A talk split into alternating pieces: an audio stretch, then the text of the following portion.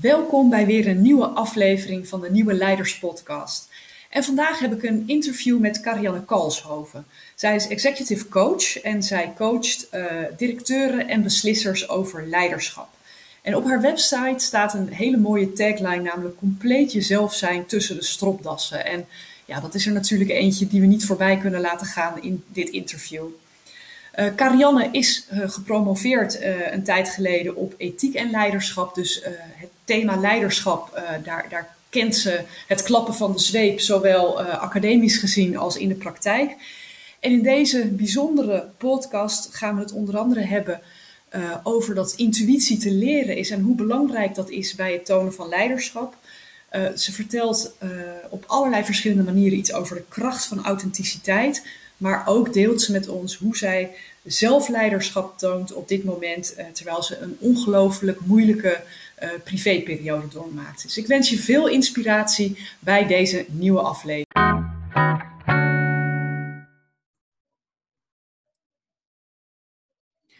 Hey Karianne, welkom Hi. bij de Nieuwe Leiders Podcast. Dank je, dank je. Um, uh, ja, Karianne Kalshoven, uh, executive coaching. En jouw, jouw tagline op je website is heel mooi: compleet jezelf zijn tussen de stropdassen. En ik heb het idee dat daar een verhaal achter zit.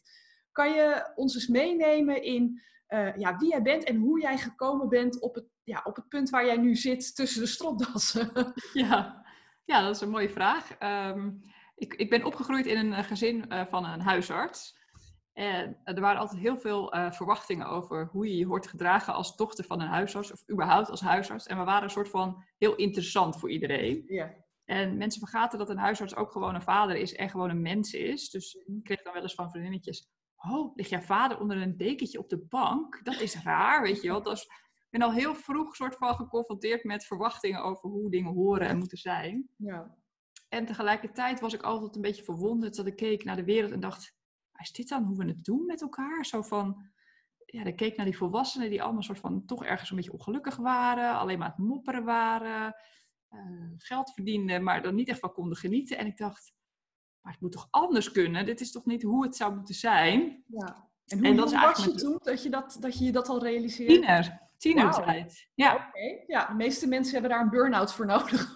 Omdat ja, te... tienertijd. Het is ook wel een heel proces geweest. Hoor. Want ik heb wel eh, niet burn-out gehad, maar wel uh, in mijn familie heel veel mensen burn-out geweest ook. Okay. Uh, mijn vader, mijn moeder, ooms en tantes. En dat ik echt dacht, oké, okay, dan werk je dus helemaal schompers om geld verdienen. En vervolgens eindig je met een burn-out. Ja. En, en ja, is dat, dan, is dat dan zeg maar wat je wil opofferen ervoor? Dus dat ja. heeft wel echt meegespeeld. En toen ben ik toen dacht ik dat ik arbeids- en organisatiepsychologie ging studeren om de antwoorden te, te vinden.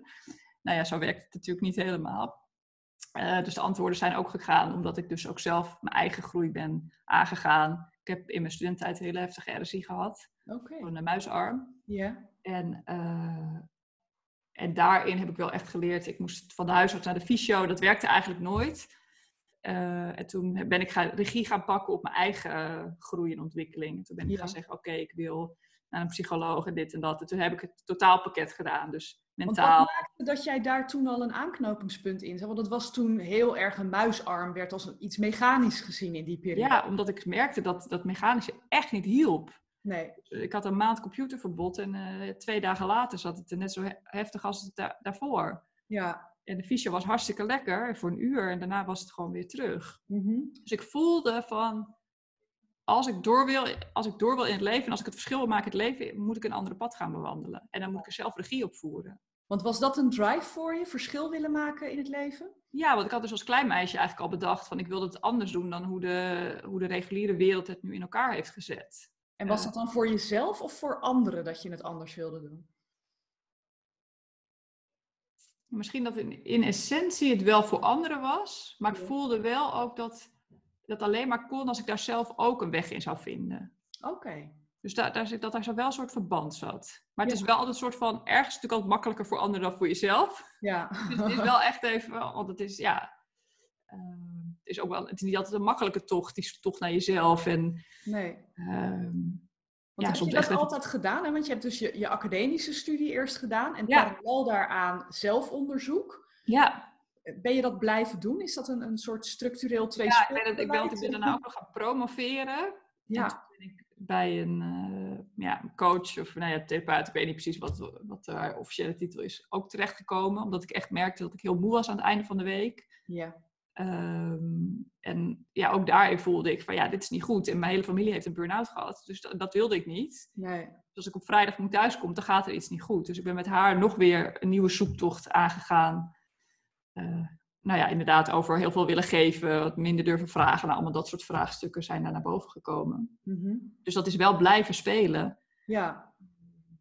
Hey, en, en je zegt even uh, in een bijzin van, ik ging toen ook promoveren, maar jij bent dus gepromoveerd op ethiek en leiderschap. Waar, waar, kwam, waar kwam dat thema vandaan? Nou, ik weet nog dat ik toen ik. Uh, het was niet heel, heel makkelijk om een promotieplek te krijgen. En ik was ook niet een briljant student of zo. Dus de briljante studenten krijgen dat, dat soort plekken natuurlijk heel makkelijk. Ja, die krijgen het uh, aangeboden, ja.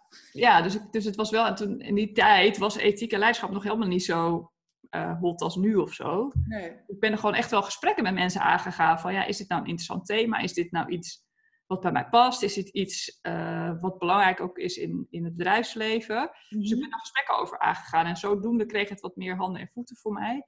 Dat ik dacht, ja, ik, het past wel echt bij me. Een soort van uh, nadenken over het goede doen, zeg maar. Ja. Wat het ook is, hè. Dat is natuurlijk voor iedereen ook weer een beetje anders. Maar... maar had je toen al iets met leiderschap? Of kwam dat op je pad vanwege deze kans om te promoveren op dit Ja, dat thema? kwam wel op, op mijn pad ja, ik was natuurlijk 26 of zo, 25, dus dan is leiderschap ook nog wel wat verder weg ja. Uh, uh, ja, van je. Dus maar dat kan wel... je nog terughalen hoe jij, zeg maar bij de start van, jou, van jouw promotieonderzoek, hoe jij dacht over leiderschap? Wat, wat, wat, wat voor beelden je daarbij had? Ja, dan kom je toch wel snel in de stropdassenwereld. Dat ja. is dan denk ik toch het beeld wat je ervan hebt. Ja, kan, je daar wat meer context aan geven? Wat, wat, wat was het, ja, zeg maar het filter waardoor jij naar leiderschap keek? Nou ja, dat ik dat. Ik denk dat je natuurlijk heel erg de, de, het leiderschap van je ouders als eerste voorbeeld hebt, natuurlijk. En daarna krijg je leiderschap in, in allerlei bijbaantjes die je hebt tijdens je studententijd. Um, en dat het toch best wel vrij directief was. Ja. En best wel bepalend. Leiders bepaalden heel erg. Je had er niet zo heel veel over te zeggen. Nee. Uh, dat is denk ik wel het beeld wat ik had. En uh, ja, dat je hoger, hoe, hoe, hoger in de boom, hoe, hoe, beter het zou zijn. Zeg maar. Ik denk dat dat wel een beetje het beeld was. Up or out, ja. Daar doorheen bikkelen, maar daar, daarboven wordt het beter. Ja. Dat dat wel een beetje het beeld was, ja. Ja, inderdaad. De tragiek ook van het middelmanagement is dat ja, altijd. Precies. Hè? Dat je het idee hebt, boven wordt het beter. Ja, precies. Dat denk je dan. Hey, en tijdens, tijdens jouw onderzoek, wat, hoe, hoe, hoe is dat geschoven? Is het verschoven, dat, dat beeld? ja, mega. Maar ik denk het, het meest eigenlijk toen ik daarna uh, besloot om meer te willen, meer impact te willen hebben met al die kennis die ik had. Ja, want op de universiteit is hartstikke leuk, geef je college. is wel wat executive onderwijs natuurlijk. Maar het komt helemaal niet in, het, in of bij het bedrijfsleven. Dus toen ik meer impact wilde maken en, en echt met mijn poten in de klei moest, ja. Daar het beste uh, beeld van leiderschap is ontwikkeld. Ik vind Ja. toch, ja, als, als als PhD-student. Uh, en het enige wat je doet is wat studenten aansporen. Maar verder ja, heb je zelf echt nog het, het, het leiderschap niet beleefd. Nee. En wat, wat was jouw grootste eye-opener toen je eenmaal echt met je, met je poten in de klei kwam te staan? Um, nou, dat er eigenlijk heel weinig mensen uh, bewust bezig zijn met leiderschap. Ik was, daar was ik wel een soort van... Ja, want de wetenschap laat zien, ongeveer 70% van leiderschap is trainbaar. Ja. Maar de meeste mensen worden er gewoon neergezet en gezegd, nou, succes. Ja. En er zit geen coach, geen mentor, geen programma, geen idee, geen visie. Uh, ja, dat vond ik wel heel fascinerend. En, en, en, mensen verzuipen dus ook dan, of niet. Maar hoe vaak dan niet tegenkomen, ja, ik heb maar gedaan wat mijn, wat mijn baas altijd deed. Maar ja, het was niet, eigenlijk niet wat ik... Uh, daar ben ik dan in vastgelopen, want dat is eigenlijk niet hoe ik ben of wat bij mij past. Oké, okay, oh wat mooi. Hey, en, ja. en, was er wel behoefte aan jouw verhaal dan? Want um, als er zo weinig nog over werd nagedacht, waar kwam dan die vraag naar Karianne vandaan? Ja, ik denk een beetje kom, want ethiek werd natuurlijk wel wat uh, uh, hipper, om het zo maar te zeggen. Nou ja, ook noodzakelijkerwijs. Hè? De noodzakelijkerwijs, door alles verhalen die natuurlijk uh, zichtbaarder werden.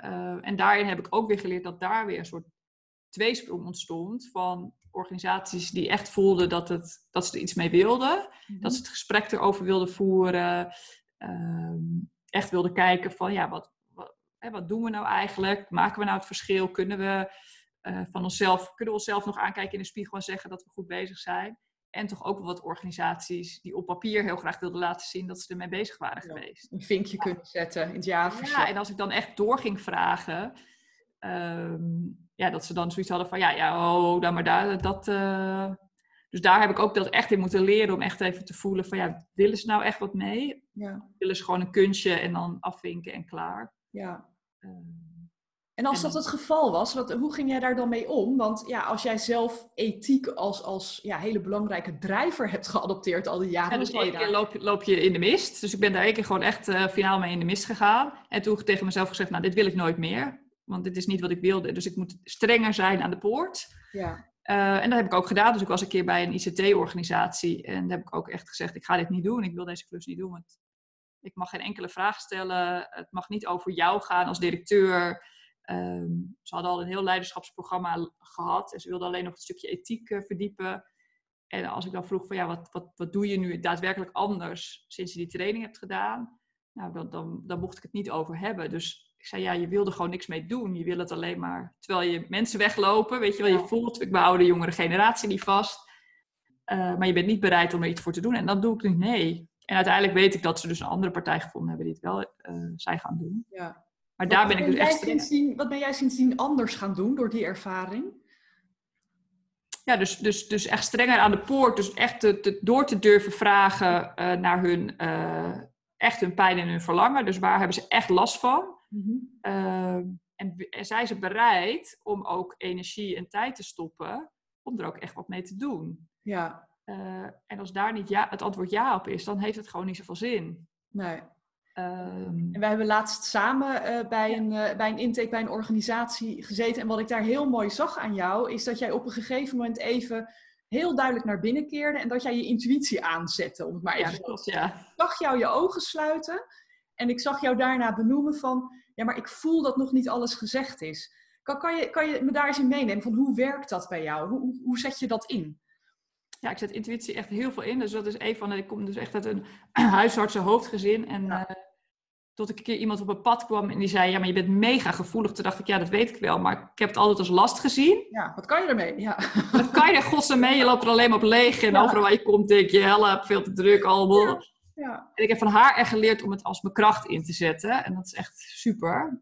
Ehm, dus ik vertrouw, ja, hoe moet ik dat nou zeggen? Intuïtie communiceert eigenlijk via je zintuigelijke kanalen met je. ja, Ehm, dus ik heb echt geleerd om even te kijken van, oh, wat gebeurt er dan eigenlijk?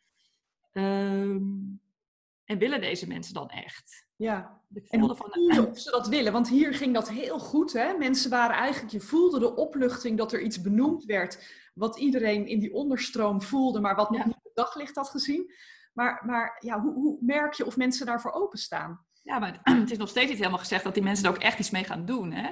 Nee, dat is Dus waar. dat is natuurlijk je interessant. hebt het alleen niet in het licht eh, gezet, hè? we hebben ze in het licht gezet en, en dan, is, dan is het echt aan hen, zijn we bereid om die stappen te gaan zetten. En, en dat is natuurlijk, in het begin dacht ik, ja, maar zie je het dan niet en zie je niet welke kansen je hebt en wat je laat liggen.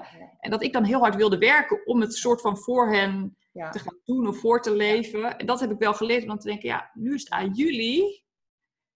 Ja, anders sta je heel hard aan het gras te trekken om het harder te laten groeien. Ja, omdat je zo graag ziet Ja. en je ziet het en je ziet het gebeuren. En, eh, maar het is echt aan hen om dan te zeggen, ja, dit is wat ik nu je kan laten zien waar, waar het misgaat. En, en waarom het niet loopt, waarom de samenwerking niet loopt. eh, en waarom de, de, de afdelingen niet goed samenwerken.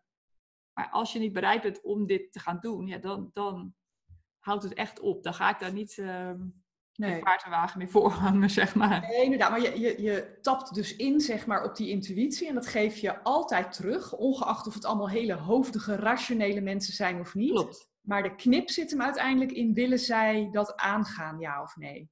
Ja, maar ja, dus mijn intuïtie is daarin wel eh, eh, belangrijk. Omdat ik dus bijvoorbeeld ook in de, na die sessie, in de follow-up, had- hadden jij en ik ook heel duidelijk, oh ja, ik moet die persoon nog even, eh, die bestuurder nog even spreken. Eh, want hij is een belangrijke schakel in het geheel. En hij is wel degene die het ziet en voelt en hoort en het kan verpakken. Ja, Ehm, dus daar vertrouw ik dus ook weer in mijn intuïtie. Ja. Dat, nog wel en dat bleek ook, hè? Dat bleek ook. Ja. En dat bleek ook zo. dus, mooi. Uh, dus als ik zeg maar twijfel of als ik denk, hé, hey, er stopt iets, dan ga ik altijd terug naar mijn intuïtie. Ja. Omdat ja, daar veel meer ervaring en informatie ligt eigenlijk dan in je bewuste brein. Ja. Kan, kun, kan je dat mensen leren? Hè? Als je het hebt over leiderschapsontwikkeling, is dat element iets wat je mensen die eigenlijk hun hoofd continu uh, uh, online hebben staan en hun lijf meer als een soort taxi gebruiken, zeg maar. Kan, kan, je ze dat leren? Ja, zeker. Ja, dat doe ik ook echt. In mijn, dus, ik, dus ik gebruik het en zelf en ik leer het ze. En de een is daar wat meer open voor dan de ander, dus dat is ook prima. Ja. Uh, maar ik probeer wel heel erg, zeg maar. ik had toevallig vorige week een, een, directeur aan de telefoon. En die was er helemaal niet van bewust. Maar zij die vertelde, die was gewoon verhalen uit vertellen. Ik zeg, goh, uh, het lijkt wel of jouw intuïtie met geuren een beetje communiceert. En ze, kijk, en ze keek me echt zo raar aan. Je hebt gelijk, ik, ik ruik dan een parfum of ik ruik een dit. En nou, super interessant. Dus als jij weet, oh, deze geur staat voor ja. ik moet linksaf en deze geur staat voor rechtsaf, dan kun je in no time een besluit nemen. Moet je kijken hoeveel tijd dat bespaart. Ja, ja, geweldig. Alleen wat we dus, en dat laat wetenschappelijk onderzoek ook wel zien, wat we dan doen is, we hebben een intuïtief gevoel, we hebben niet geleerd dat we daarnaar mogen luisteren en daar iets mee mogen doen. Dus dan gaan we het rationaliseren. Ja. En dat kost heel veel tijd, want we moeten allemaal rationele argumenten verzinnen om ons onderbuikgevoel te ja. beantwoorden, zeg maar. Ja, dus daar zit een soort bu ja, een buffer-effect bijna, dat je daarna met je hoofd probeert daar een gevolg aan te geven. Ja. Ja. ja ik kan iedereen vertellen van als jij gewoon, uh, als ik je iets laat zien wat echt in je vak zit, hè, dus een makkelijkste voorbeeld is misschien een uh, financiële man, financiële directeur, als ik die gewoon een, een, een, cijfers geef, die weet in no time of het klopt of niet. En dan heeft hij het nog Ja. niet gezien. Ja, en dat is die gut feeling. Vrouwen noemen het vaak intuïtie en mannen gut feeling. Ik merk Ja. dat er vaak een verschil in zit, maar het is in feite hetzelfde. Ja. Ja, Maar zo zijn er ook mensen die bijvoorbeeld een heel beeld voor zich zien. Dus Mhm. als jij bijvoorbeeld een, een belangrijke vergadering hebt en je bent heel beeldend en je kunt gewoon die hele vergadering soort van al voor je zien in beeld, Mhm. ja, dan hoef je alleen nog maar te doen wat je ziet. ja. ja, en dat durven vertrouwen, daar zit natuurlijk een enorme groeimogelijkheid. Daar zit een enorme groeimogelijkheid. En even het bruggetje, hè, want eh, ik vind die tagline op jouw website dus heel mooi. Eh, compleet jezelf zijn tussen de stropdassen. Wat, wat is nou de... de, de hè, want het, dit, daar zit een heel verhaal achter. Wat is nou waar jij in jouw praktijk tegenaan loopt met de executives die jij coacht, ehm, eh, waar ze het anders willen? Want ze, ze zoeken jou op omdat ze iets anders willen. Ja, omdat er denk ik toch wel ehm, verwachtingen zijn over hoe je je hoort te gedragen als een directeur. En dus een verwachting over een pak of een stropdas. Of soms is het natuurlijk helemaal geen ver- verwachting. Ehm, maar dat, dat zegt natuurlijk iets over de binnenkant natuurlijk. Als je al aan de buitenkant niet anders mag zijn, hoezo kan je dat aan de binnenkant dan wel? Ja, en, er zijn, en het interessante is dat er dus heel veel andersdenkende directeuren zijn, die of eh, bijvoorbeeld alleen werken, hè, dus dat in de wat kleinere organisaties, of soort van een beetje stil zijn of zichzelf niet helemaal durven laten zien, eh, en zich een beetje aanpassen aan het gemiddelde. Mhm. Eh, terwijl er dus heel veel zijn, alleen ze Ja. weten het gewoon niet van elkaar. Nee. En, Eh. en weten zij dat als ze met jou in zee gaan, lopen ze dan al vast? Of, of is dat iets wat jij blootlegt in, jouw in jouw coachtraject met hun? Een beetje een combinatie. Dus soms lopen ze echt eh, vast. Mhm. Ehm, soms eh, moeten ze bijvoorbeeld weg, hè, om een bepaalde reden, omdat het niet werkte. Dus dat is ook nog wel een, eh, een aanleiding. Ehm, maar ook dus bijvoorbeeld eh, ja, dat het niet lekker loopt in het team of zo. En dat heb ik ook wel vaak, dat het in het directieteam gewoon niet lekker loopt. Mhm. Dat het gewoon st- stroperig is. Ehm. Dus ja, samenwerking is toch ook echt wel vaak een aanleiding. Ja. En Ja. Wat, wat kan jij doen op zo'n moment? Want jij hebt één iemand dan tegenover je. Wat, wat, wat doe je op zo'n moment? Ja, dus echt proberen om ehm, dat die persoon weer echt kan vertrouwen op zijn eigen kwaliteiten. Dus, dus ik probeer dan echt te kijken van eh, hoe kan jij je plek innemen in, in die directieteam Mhm. eh, op een manier die bij jou past. Ja, En dat is een andere plek dan waar je nu de hele tijd eh, neergezet wordt. ja, En er is dus iets waarom je je niet uitspreekt, of, of waarom je je terugtrekt, of, ehm, en, en, en het frustreert en het, en het voelt ja, verstikkend. Dus ik probeer ze echt weer op een plek te zetten en, en te kijken van ja, maar wie ben jij dan en wa- wat zijn jouw kwaliteiten en hoe kan je die inzetten? Ook ten goede van die directie en die organisatie natuurlijk. ja. Want nu kunnen ze ook eigenlijk niet echt het verschil maken. Nee. Nee, dus eigenlijk keer je naar binnen. Hè? Jouw, jouw trajecten zijn echt het, het, het goud delven wat die mensen in zich hebben. Uh, ja, omdat ik geloof dat, dat leiderschap een combinatie is van, van jij als persoon, de omgeving en de sociale interacties. Mm En je hebt het meeste invloed op jezelf en wat minder op die omgeving. Maar je zult ook merken, als je het zelf anders gaat doen, gaat die omgeving natuurlijk ook weer anders reageren. Ja. Uh, ja. Dus voor mij zit daar wel een begin. Mm en, en is iedereen daar klaar voor om dat aan te gaan met zichzelf? Of kom je nee, niet altijd. Nee. nee, niet altijd. Sommige mensen vinden het ook spannend. Uh, ik denk ook dat sommige mensen het spannend vinden, omdat het soms ook betekent dat de context gewoon niet past bij je en dat, dat je gewoon naar een andere plek moet. Mm -hmm. uh, ja, daar moet je dan wel toe bereid zijn natuurlijk, als je dat uiteindelijk zo voelt. Uh, maar soms is het ook, kijk, als je zo lang in een pak hebt rondgelopen terwijl dat niet jouw pak is, dan merk je ook dat dat ook invloed heeft op privé bijvoorbeeld. Hè? Dus de mensen vinden het dan ook spannend. Oh ja, dan ga ik thuis ook andere dingen weer doen en andere dingen laten zien. Dus het heeft natuurlijk best wel grote impact. Alles gaat schuiven, ja. Alles gaat schuiven. Alles gaat schuiven. Je hele, hele bewustzijn, je realiteit, ja. ja dat is ook nog Daar is niet iedereen klaar voor. Nee. nee.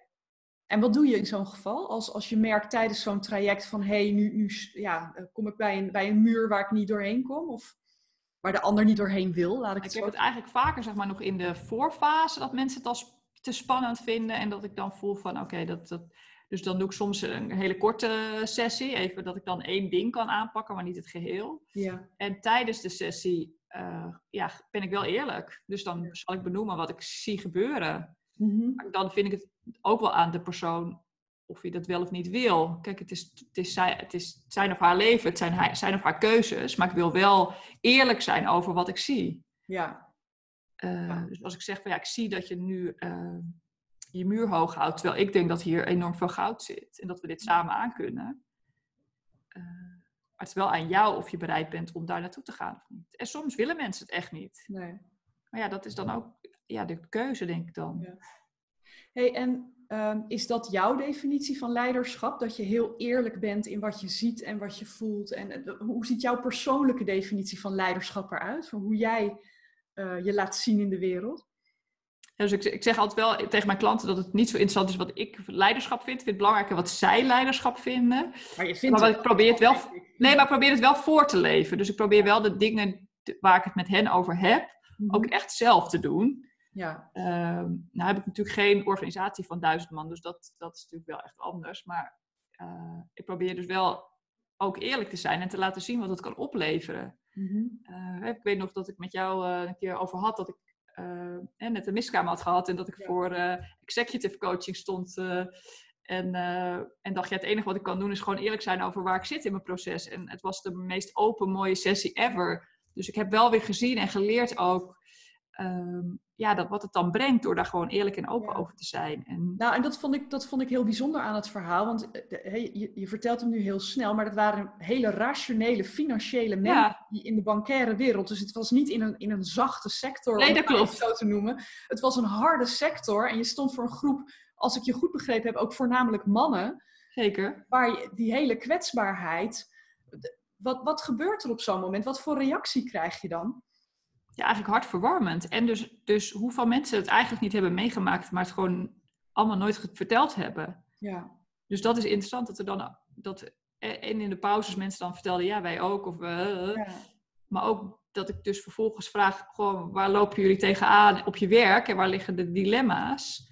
Ja. Ja, echt een openheid dat mensen zeiden, ja, dat heb ik nog nooit tegen iemand verteld. Of, ja, ja dit is wel hele gevoelige informatie, dus het moet wel echt even onder ons blijven. Maar wat, waar ik nu mee zit, Weet je wel, dus er kwam echt een, want ik deed dit al best wel een aantal jaren, maar er kwam nu een soort verdieping in die ik nog niet eerder zo had gevoeld. Ja, maar dat is waarschijnlijk dan ook gewoon die oprechte authenticiteit op dat moment. Want als je er een trucje van maakt, van nou, ik ga nu iets vertellen over mijn overspannenheid, dan, dan werkt het niet. Maar als je dit brengt van, joh, dit heb ik meegemaakt, dit is wat jullie voelen als ik misschien een beetje afwezig ben. Dat is super krachtig. En ik voelde gewoon echt op de weg naartoe, ik moet dit delen, anders kan ik daar niet zijn. Ja. Uh, dus het kwam ik echt uit, me, uit mezelf dat ik, dat ik echt voelde van ik heb dit te doen. En dan vertrouw ik dus ook dan op dat dat dan is wat het is. Hoe spannend ik het ook vind. Ik zei, ik ga iets delen, ik vind het mega spannend. Mhm. Maar ik voel gewoon dat ik dit even heb te delen. Ja. uh, het moest ook, en dan kan het ook in vijf minuten en dan kun je daarna gewoon door. Dus, dus het was inderdaad geen trucje, het kwam echt uit mezelf. Wat, wat heeft dat betekend voor, voor de, de trainingen die je daarna hebt gedaan? Want ja, weet je, dit was echt ja, zeg maar net gebeurd. Hè? Echt heel heftig. Nog geen, geen 24 uur ervoor. Dus dat is ja. nogal wat. Maar heb je daarna dingen, ja, ga je er dan met een andere intentie in of een andere... Ja, dus ik wel, ja want ik, dus, dus dat ik nog scherper ben op, ik wil die laag eronder dus hebben. Dus ja. dat ze dan ook niet meer, ja, wegkomen is al een beetje niet het goede woord, maar dat ik ze ook bevraag op de laagte onder. Of dat als ze dan een soort dilemma delen waarvan ik denk, tja, tja, tja. Ik zeg, goh, is er niet nog een andere die iets meer pijn doet? Snap je? Hoe, hoe meer pijn die doet, hoe meer we hier ook het uh, verschil kunnen maken met elkaar. Ja. Of nog weer iets pakken wat, dus wat dan op het moment bij mij speelt. Hè? Want er speelt bij mij natuurlijk ook altijd van alles. Ja. De ene is heftiger dan de ander, maar ook soms dan toch weer een ander voorbeeld te gebruiken. Ja. Die, die nu bij mij weer speelt, bijvoorbeeld. Ja, want je zit nu ook in een, in een forse periode en tegelijkertijd is je bedrijf gewoon goed aan het, uh, aan het groeien. Wil je, wil je daar iets over vertellen, over, over de spagaat waar jij op dit moment in zit? Ja, tuurlijk. Uh, dus we hebben iets van drie weken geleden, ja, tijd dus een beetje relatief vergeten. Ja. Uh, het horen gekregen dat mijn moeder longkanker heeft, met uitzaaiing in de botten. Nou ja, dit de laatste fase van haar leven is, zeg maar. Ja. En dat was best wel schok, want we zagen het helemaal niet aankomen. Ze ging gewoon voor zenuwbeknelling. En uh, ja, dat is heftig. zie je je moeder gewoon helemaal instorten. Ze was al uh, nou ja, veel afgevallen. Dus ze ziet er echt, ja, echt slecht uit op het moment. Ja. Dus dat was echt ziekenhuis in, ziekenhuis uit, ziekenhuis in, ziekenhuis uit.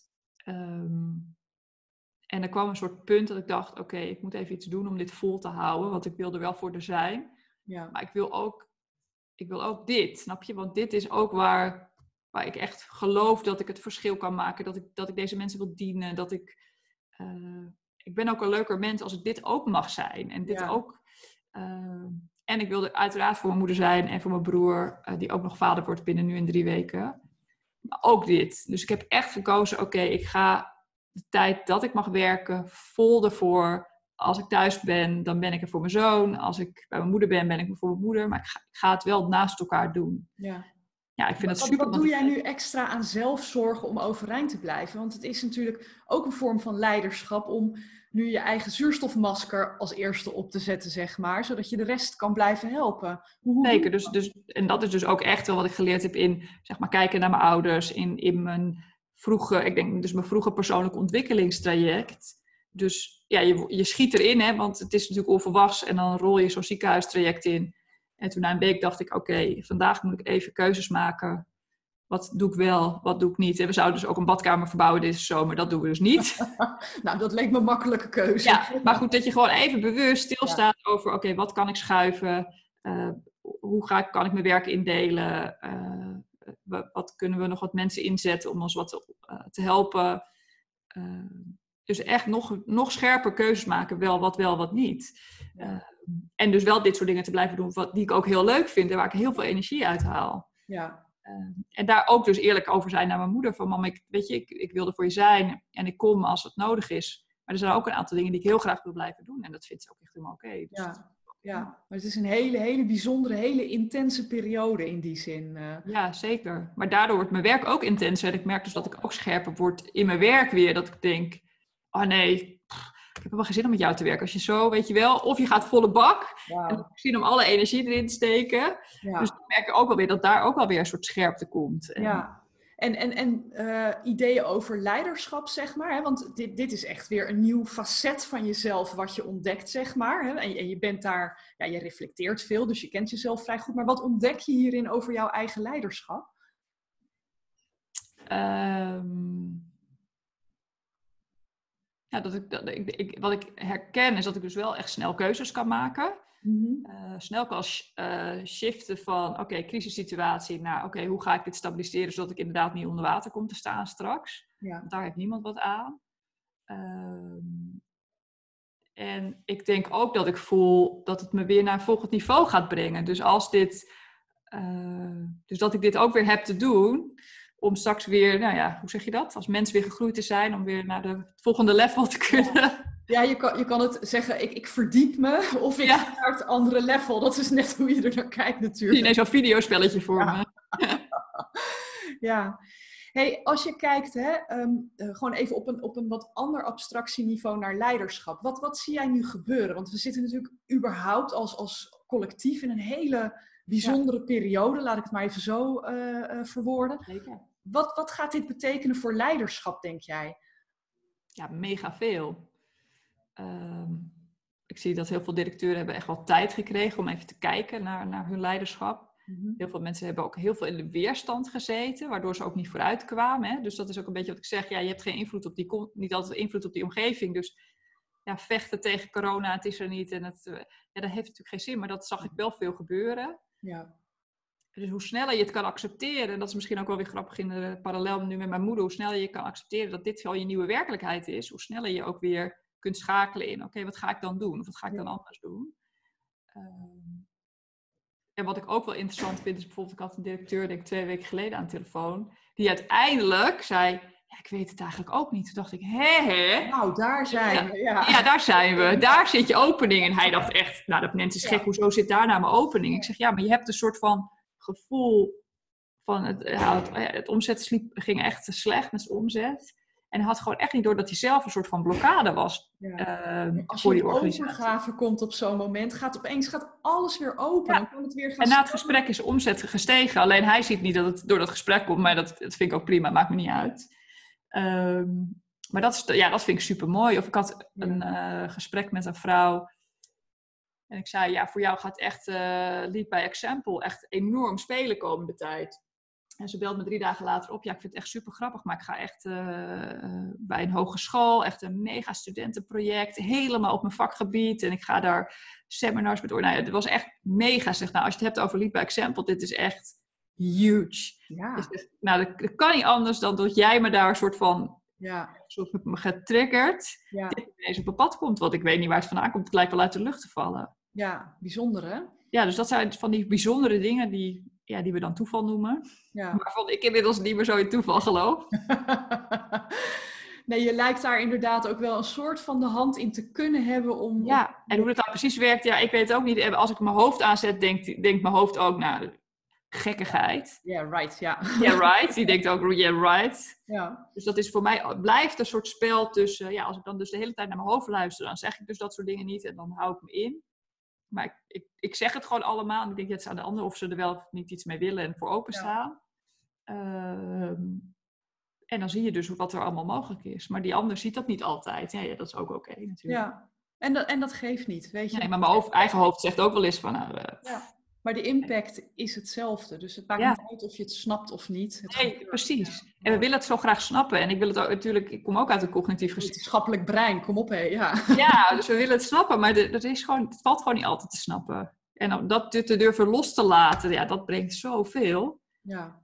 Ja, en daar gaan we misschien wel meer naartoe met elkaar. Omdat we weten hoe weinig controle we uiteindelijk hebben. Het zijn allemaal fake uh, manieren om te denken dat je in control bent, maar eigenlijk ben je dat natuurlijk zelf. Ja, en zo vasthouden aan, ja, ik deed het altijd zo. ik had een directeur aan de telefoon die zei, ja, ja, ik deed dat zo, zo en zo. En ja, het is allemaal wel een beetje slaapverwekkend al die Zoom-meetings. Nou, ga er wat aan doen dan. Ja. Zo laat je dat dan gebeuren. Ja, ja, moeilijk zei, oké, nou dan gaan we toch even creatief brainstormen hoe, hoe, je het kunt doen, zodat het weer bij jou past en het weer gaat stromen. Want als je, als je dit nog drie weken doorzet, dan is iedereen straks afgehaakt. Ja, ja want dan zit je ook niet met de goede energie in zo'n meeting. En dat voelen anderen ook meteen. Ja, dat is, dan hou je elkaar gegijzeld als het ware. Ja, en straks zijn ze de organisatie uit voordat je, want je, je verliest ook het contact met de mensen, de feeling met de mensen. Dus ja.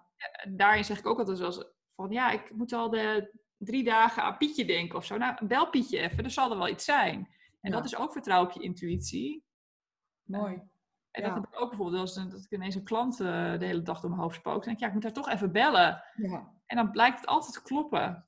Ja. Dus dat, ook daarin mag je gewoon eh, ja, als directeur, als leider, gewoon veel meer vertrouwen op dat soort uh, ja, intuïtieve signalen die we gewoon ja, weinig meer zien of zo. Ja, dus meteen een mooi bruggetje naar de drie uh, uh, tips of drie oh, adviezen of drie hartekreten die je aan het eind van deze podcast nog mee wil geven aan, uh, aan de luisteraars. Heb ja, dus ik had die eer, een van de was dus ja, train je intuïtie, omdat het dus en dus je beslissingen zoveel makkelijker en sneller gaan.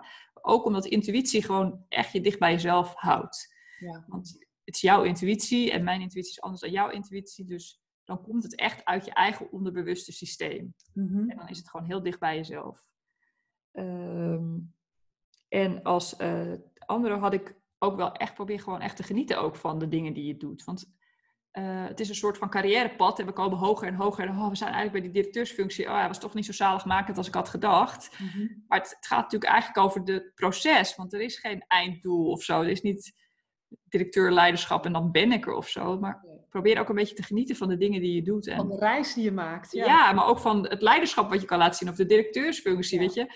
Uh, ja, leef het dan ook echt. Beleef het dan ook echt. In plaats van werken en, ja. en dan ga ik weer naar huis. Ja, dat vind ik wel echt... Als je daar een soort dankbaarheid voor kan voelen, dan, ja. dan, dan zet dat zoveel open. Er zit vaak een soort Calvinistisch sausje overheen. Hè? Over van het hoort bij mijn functie, het hoort bij Precies. mijn rol, ik moet. Hè? Er zit altijd een hoop kramp op. Ja, terwijl er, er zoveel mogelijk is als je het anders organiseert of anders indeelt. Of, Ja, uh, ja, als je 80% van de tijd dingen kan doen waar je mega veel plezier in hebt, ja, dan vind je het ook niet zo erg om af en toe eens even een paar dingetjes te doen die niet zo Nee. leuk zijn. nee, en dat hoort er ook bij. En Laten dat we daar hoort er wel bij. Precies. Mooi.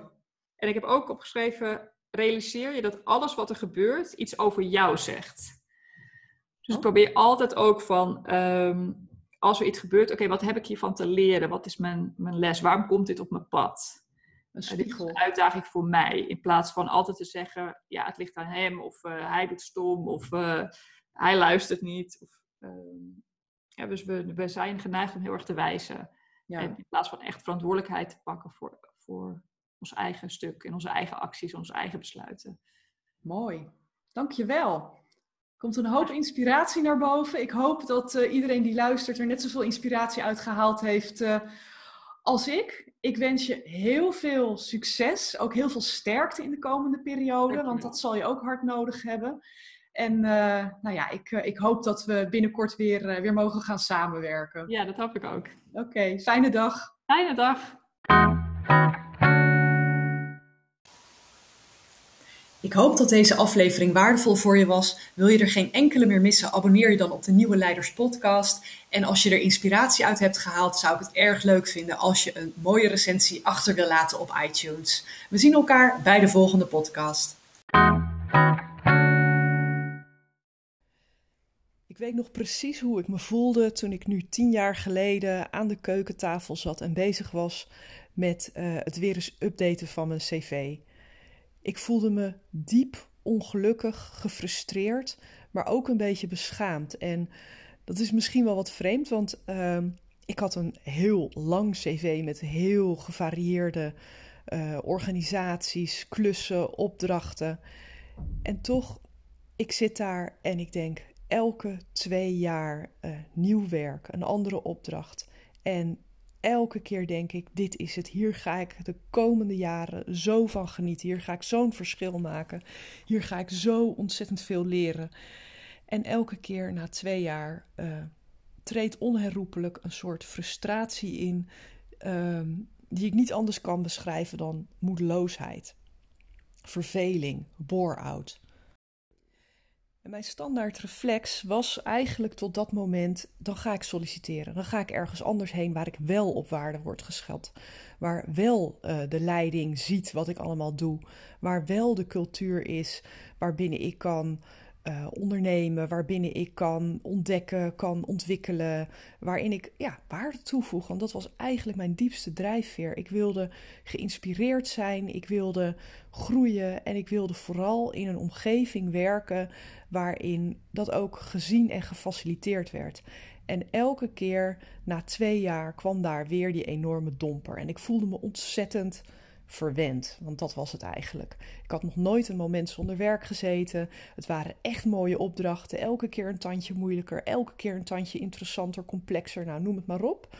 Voor de buitenwereld leek het alsof ik echt een, een komeetachtige carrière aan het maken was. En het voelde ook ongelooflijk verwend en ontevreden dat ik elke keer uh, ja, echt bijna fysiek pijn had van de verveling na twee jaar. Had je me op dat moment gevraagd wat de bottleneck was, dan had ik je waarschijnlijk gezegd dat het lag aan het ontbreken van inspirerend leiderschap. Ik voelde me niet gezien, ik voelde me niet gehoord, ik voelde me niet erkend. En ik had ook niet echt een rolmodel om me aan op te trekken. En dat alles bij elkaar gaf mij uiteindelijk de conclusie van dan moet je maar eigen baas worden. Als jouw baasje niet weet te inspireren, dan ga je gewoon lekker voor jezelf beginnen. En zo gezegd, zo gedaan. Ik nam me stevig voor op het moment dat er een opdracht langskomt waarmee ik uh, een jaar in mijn inkomen kan voorzien, dan waag ik de sprong en ga ik voor mezelf beginnen. Nou, dat kwam eigenlijk sneller dan verwacht. Ik schrok daar ook een beetje van. Maar uh, in een ziekenhuis zochten ze een programmamanager die uh, niet zozeer een achtergrond hoefde te hebben in de zorg, maar die wel iets moest weten van, uh, nou ja, verandermanagement, politiek gekonkel, weerstand, want het was nogal een stevige verandering die daar ingevoerd moest worden. Nou, verandering, dat is iets waar ik heel graag mijn tanden in zet. En uh, ik had de afgelopen jaren in heel veel bestuurlijke omgevingen gewerkt. Bij gemeenten, uh, bij het Rijk had ik gewerkt. Uh, dus ik wist er wel het nodige van. Ik had er ook de nodige ervaring mee. En ik dacht, dit wordt mijn kans. Ik word eigen baas. Ik diende mijn ontslagbrief in en begon vol goede moed als ZZP'er, als programmamanager en verandermanager bij een ziekenhuis. En dat programma dat was één groot avontuur. Er was uh, al eerder een programmamanager geweest, maar die was gesneuveld tijdens het proces. Dus er zat al wat, wat lading aan. Het, het was niet dat ik uh, in één keer warm ontvangen werd en iedereen uh, blij was met mijn komst. Maar ik moet zeggen, we hadden al heel snel een modus gevonden waarin we met elkaar heel goed konden samenwerken en waar iedereen ook zijn eigen rol in kon gaan vervullen.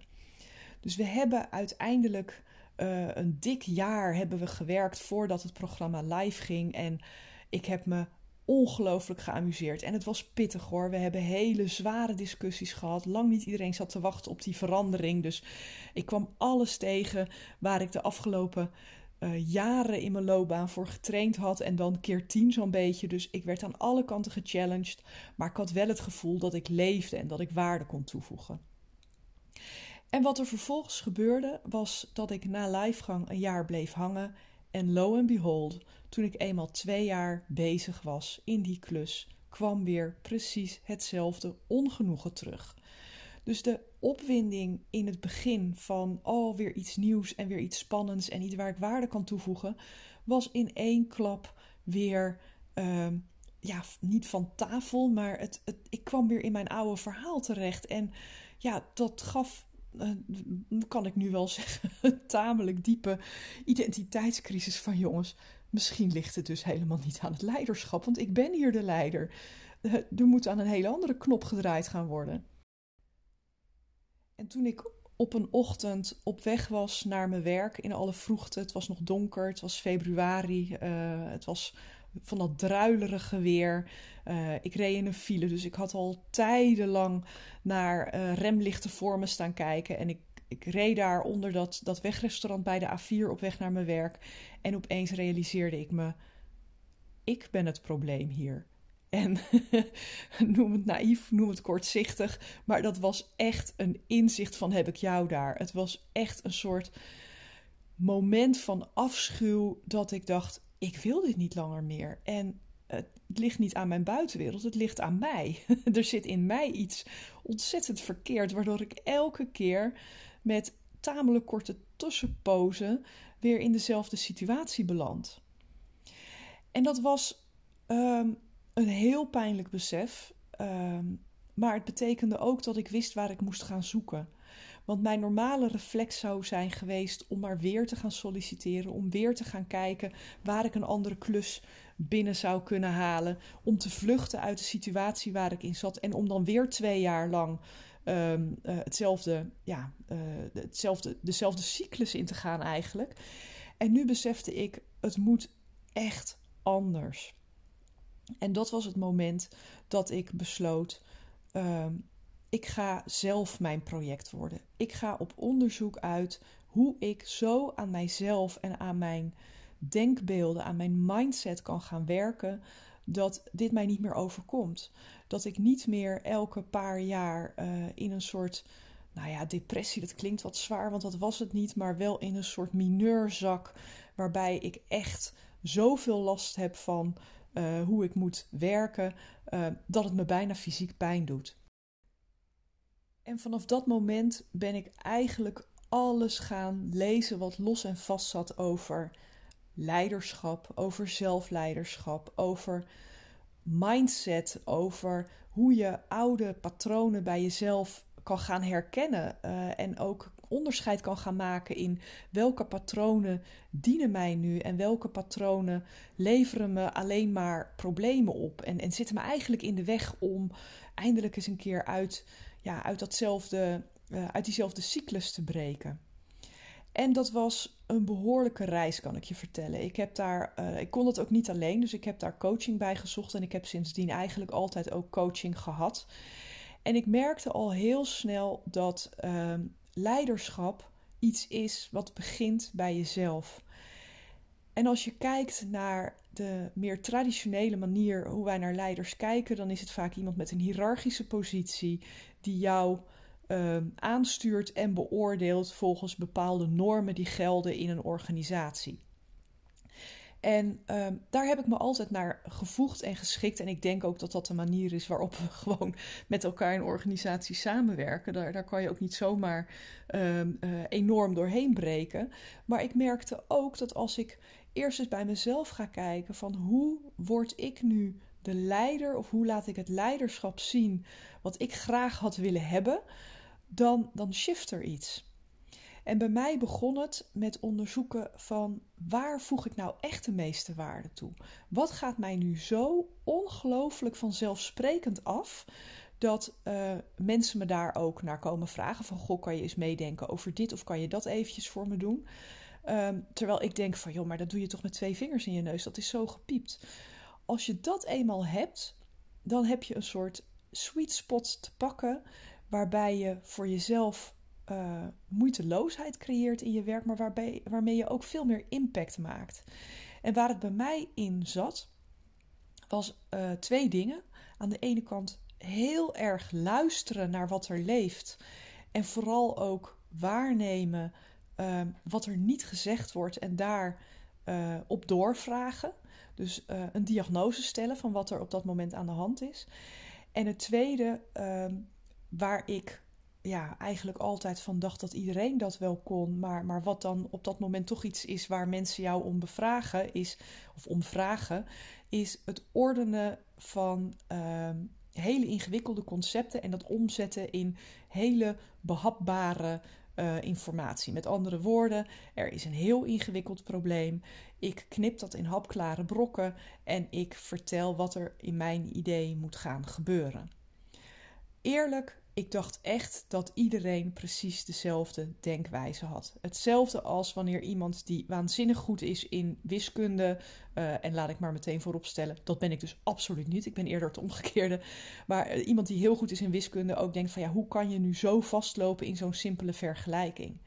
We hebben allemaal een punt waar we enorm veel unieke waarden toevoegen. En uh, juist omdat het voor onszelf zo vanzelfsprekend is en we denken dat iedereen dat uh, op dezelfde manier kan, hebben we dat zelf vaak niet zo door. En dat was bij mij ook eigenlijk mijn enorme blinde vlek van waar zit nu precies de waarde die ik toevoeg. En in mijn hoofd was het patroon ontstaan dat je waarde toevoegt als je heel hard werkt. Als iets makkelijk ging, als iets vanzelfsprekend ging. Sterker nog, als ik ergens een, een taaie klus had waar ik mijn tanden in kon zetten en als ik daar op een vrij eenvoudige manier chocola van kon maken en, en daar plezier uit had, dan was het dus niet goed. Ik kwam dus een aantal hele interessante patronen op het spoor. De verhalen die ik mezelf altijd verteld had, waren uh, werk moet moeilijk zijn, uh, moet misschien zelfs wel een beetje pijn doen. Uh, het mag niet makkelijk en leuk zijn.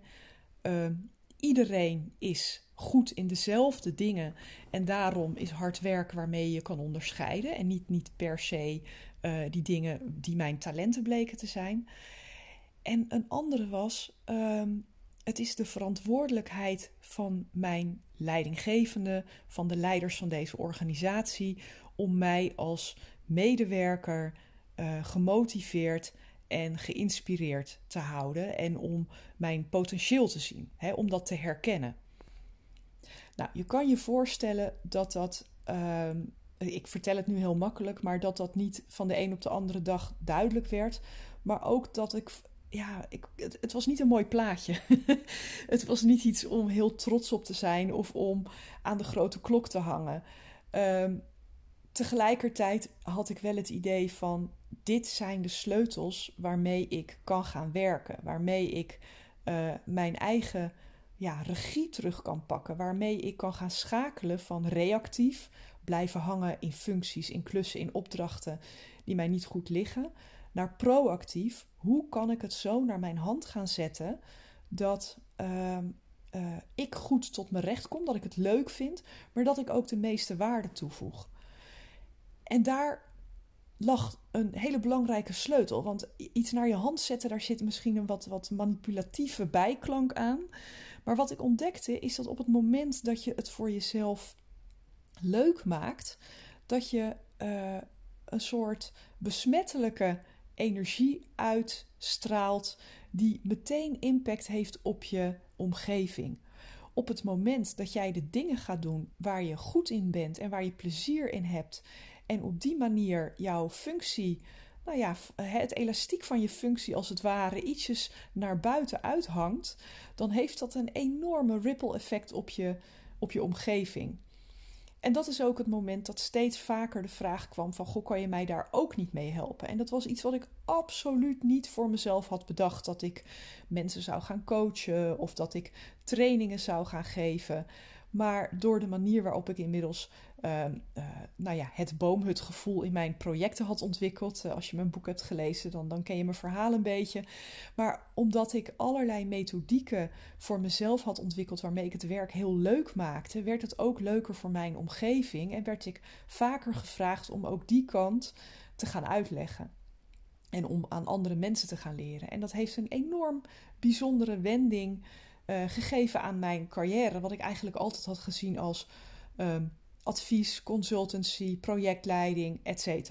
Inmiddels um, wil ik eigenlijk niet eens meer een naam geven aan wat ik doe, omdat ik vooral aan het volgen ben waar, uh, waar ik het plezier in heb. En niet door um, op een of andere manier hedonistisch alleen maar achter allerlei uh, plezier aan te jagen, maar wel door uh, mijn werk zo in te vullen dat ik er plezier in heb en ik er vertrouwen in kan hebben dat ik ook meer uh, inspiratie en plezier aan mijn omgeving kan meegeven. En op dit moment geef ik vooral heel veel leiderschapstrainingen en die geef ik heel bewust zowel aan hiërarchisch leidinggevenden, dus mensen die echt bevoegdheden hebben om personeel aan te sturen, als aan informele leiders. Dus mensen die andere mensen in beweging moeten krijgen. Bijvoorbeeld als adviseur, als consultant, als projectleider. En wat ik heel veel tegenkom in mijn werk, is mensen die eigenlijk in diezelfde val zitten als waar ik zo lang in heb gezeten. En soms kan ik die pijn gewoon weer voelen als er iemand tegenover me zit waarvan ik denk. Je hebt zo'n bijzonder verhaal. Je hebt zoiets moois te brengen. Maar je laat je zo in het hokje zetten waarin je denkt dat je thuis hoort. Of waarin je denkt dat um, de organisatie je wil hebben. Je laat je gevangen nemen uh, in, in dat hokje. En natuurlijk heb je een, een functie waarin je bepaalde resultaten moet boeken en waarin je je aan bepaalde afspraken hebt te houden. Maar niemand verbiedt je om het elastiek van dat hokje. Het hokje is niet van beton, het hokje is van elastiek. En om eens te beginnen met dat van binnenuit een klein beetje naar buiten op te rekken. En om eens te kijken van en hoe kan ik het leuk maken. Niet door de kantjes eraf te lopen, maar juist door het plezier te creëren in hoe je je functie invult. En een belangrijke sleutel daarvoor ligt in wat gaat me zo makkelijk af in mijn functie dat ik het met twee vingers in mijn neus kan en dat het me eigenlijk, nou ja, dat ik het eigenlijk gênant vind dat ik ervoor betaald krijg. Omdat het gewoon zo moeiteloos is en zo leuk en zo ontspannen, ik doe het er even bij. Als je dat eenmaal hebt, dan heb je al een, een, een eerste beginnetje gepeuterd om te kijken hoe je je werk voor jezelf leuker kan maken. En wat ik vaak tegen de deelnemers aan mijn trainingen uh, zeg, en deze week heb ik ook een paar van dat soort gesprekken gehad. Natuurlijk heb je een opdracht te vervullen, heb je bepaalde resultaten te, houden, te, halen. Maar niemand kan jou verbieden om je aanpak daarin zo, zo prettig mogelijk voor jezelf te maken. En je gaat zien dat als je je aanpak aansluit bij wie jij diep van binnen bent, bij jouw essentie, bij waar jij goed in bent, bij wat jij belangrijk vindt in je werk, wat je leuk vindt in je werk, dan word je ook nog eens heel veel effectiever. En ehm, ik zeg niet dat je van de een op de andere dag dan weer fluitend naar je werk gaat. En sommige mensen komen ook echt tot de conclusie dat het werk wat zij doen gewoon niet past bij wie zij zijn of bij wie zij willen zijn. Maar als je die sweet spot weet te vinden, dan heb je zo ongelooflijk veel positieve invloed naar je omgeving dat uh, alles verandert. Het verandert je energie, het verandert de intentie waarmee je je werk doet, maar het verandert ook hoe je aan het eind van de dag je werk afsluit en weer door kan gaan in je privéleven. En dat um, geeft dus een verbetering eigenlijk in alle facetten van je leven.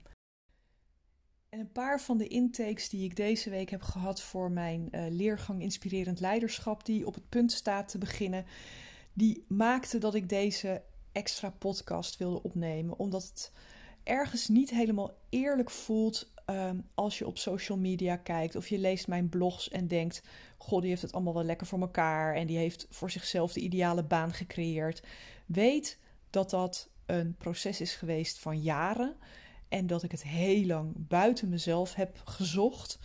En dat mijn reis, als ik dat zo mag noemen, um, echt een reis van buiten mezelf naar binnen mezelf is geweest. Ik ben van reactief, afhankelijk van mijn omgeving en wat die in me zagen en wat die me gunden, geswitcht naar proactief. En ik ben zelf gaan zoeken waar zit de beweegruimte? Hoe kan ik het leiderschap gaan laten zien wat ik zelf gehad had willen hebben? Waarvan ik denk dat de wereld daar nu op zit te wachten. En ja, daar zit een, een, een grote ambitie en misschien ook wel veel te veel idealisme achter. Maar wat ik je heel erg gun, is dat jij zelf ook die reis gaat maken. Dus vandaar deze podcast. Ik ben heel benieuwd uh, wat dit in je losmaakt, en wat voor ideeën het je geeft. Misschien geeft het je de inspiratie om zelf eens te gaan kijken. Wat mij altijd heel erg helpt, is om te gaan journalen, om gewoon een, een schrift erbij te pakken en te gaan, uh, te gaan schrijven van hoe wil ik werken? Hoe wil ik dat mijn dagen eruit zien? Wat is mijn ideale leven? Hoe wil ik me voelen vooral? En kijken wat daar naar boven komt. Niet vanuit je hoofd, maar gewoon net zo lang blijven schrijven totdat je op die laag komt dat dat verhaal eruit wil komen. En um, nou ja, laat het eens weten wat dit boven brengt. Misschien brengt het vooral irritatie in je naar boven. En dat is ook goed, dat mag er ook zijn. Maar ga er niet te makkelijk omheen. Vaak als er irritatie boven komt, dan betekent het dat er iets schuurt en dat je hier iets te doen hebt. Dus maak het jezelf dan weer niet te comfortabel door te denken van joh, die Kuipers, die is helemaal gek.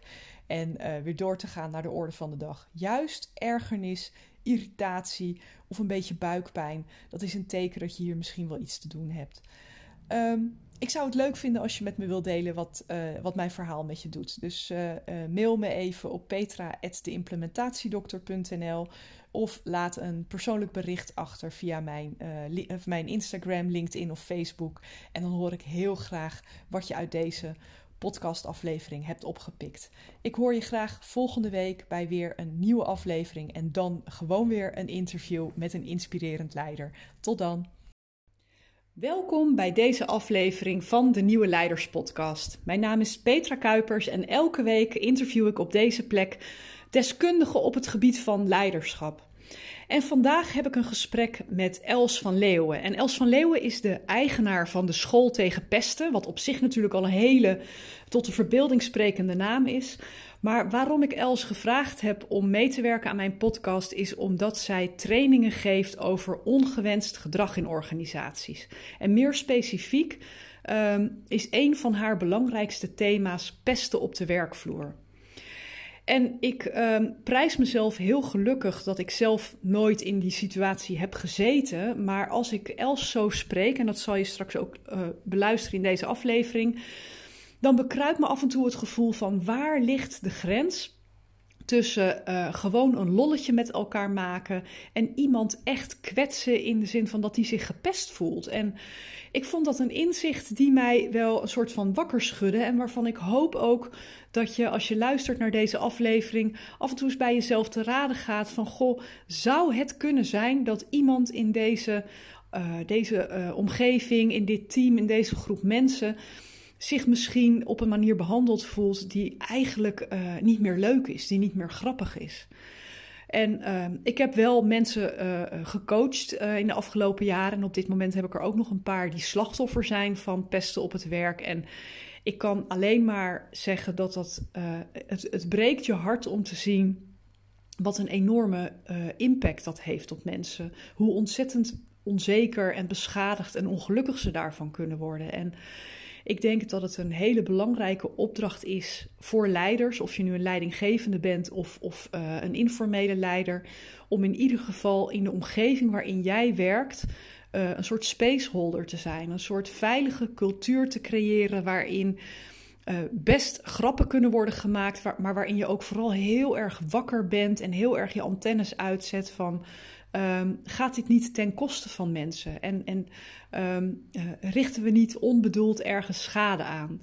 Niet om ultra voorzichtig te worden en, en echt op eieren te gaan lopen, maar vooral om heel uh, uh, open en alert te zijn op gedrag wat misschien effecten heeft waar je niet helemaal, wat je niet helemaal, helemaal bedoeld had.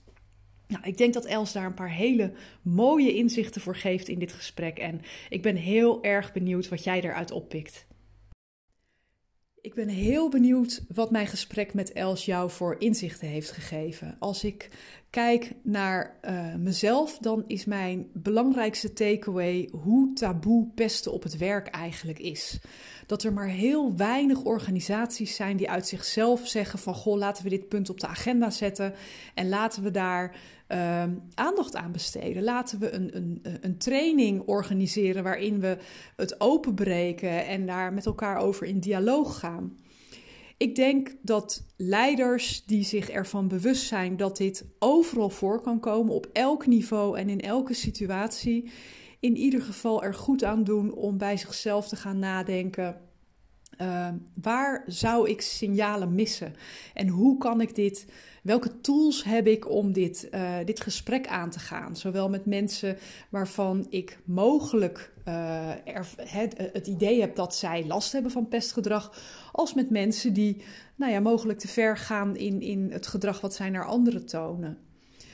Boeiend onderwerp. Ik ben er nog niet over uitgedacht en ik, uh, ik ga ervan uit dat het voor jou ook waardevol was. En als dat zo is, dan zou je me natuurlijk ontzettend helpen als je op Apple Podcast een paar sterren voor mij wil achterlaten. Dat helpt namelijk om deze podcast nog veel vindbaarder te maken voor andere mensen. En natuurlijk, als je hem wilt delen in je netwerk, dan doe je me daar ook een groot plezier mee, zodat we nog, nog veel meer nieuwe leiders en een krachtige beweging aan nieuwe leiders uh, in gang kunnen zetten met elkaar. En gesproken over nieuwe leiders. Op 4 maart aanstaande geef ik een gloednieuwe gratis online masterclass met de titel Nieuwe Leiders. En het is een masterclass die zowel voor leidinggevende als voor informele leiders is. En het is echt helemaal ingericht op een radicaal andere manier van vergroten van je impact. Hoe kun jij, in welke rol of positie je ook zit, jouw impact zo vergroten dat je je omgeving in beweging brengt? Nou, wil je je daarvoor aanmelden? Kijk dan op mijn website, deimplementatiedokter.nl. En dan uh, schuine streep masterclass streepje nieuwe streepje leiders. En ik zal natuurlijk ook de link hier in de show notes zetten. Het is gratis, het begint s'avonds om half acht. We zijn ongeveer vijf kwartier tot anderhalf uur met elkaar bezig. En ik beloof je dat ik je een aantal hele nieuwe inzichten en nieuwe praktische tools ga geven... waarmee je meteen in de praktijk kunt gaan experimenteren.